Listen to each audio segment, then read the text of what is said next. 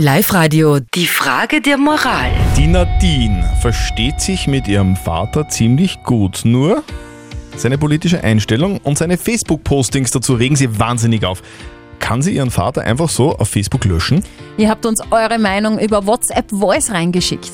Ich würde den Papa nicht unbedingt auf Facebook löschen, aber man kann seine Beiträge sehr wohl auf Stumm schalten, so hat dann, glaube ich, keiner mehr ein Problem damit. Also ich würde das, das Ganze nicht so eng sehen. Ähm, ich würde vielleicht den Papa nicht aus der Freundesliste streichen, sondern ihm nur entabonnieren, dann sehe ich seine Postings nicht und dann muss ich mich auch nicht drüber ärgern.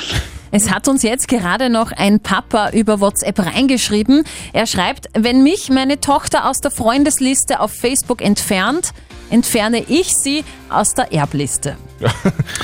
Okay. War irgendwie klar, dass die Papas da vielleicht ein bisschen sauer sind. Die Nadine will ihren Papa aus ihrer Facebook-Friends-List löschen, weil ihr seine politischen Postings nicht gefallen. Kann sie das machen?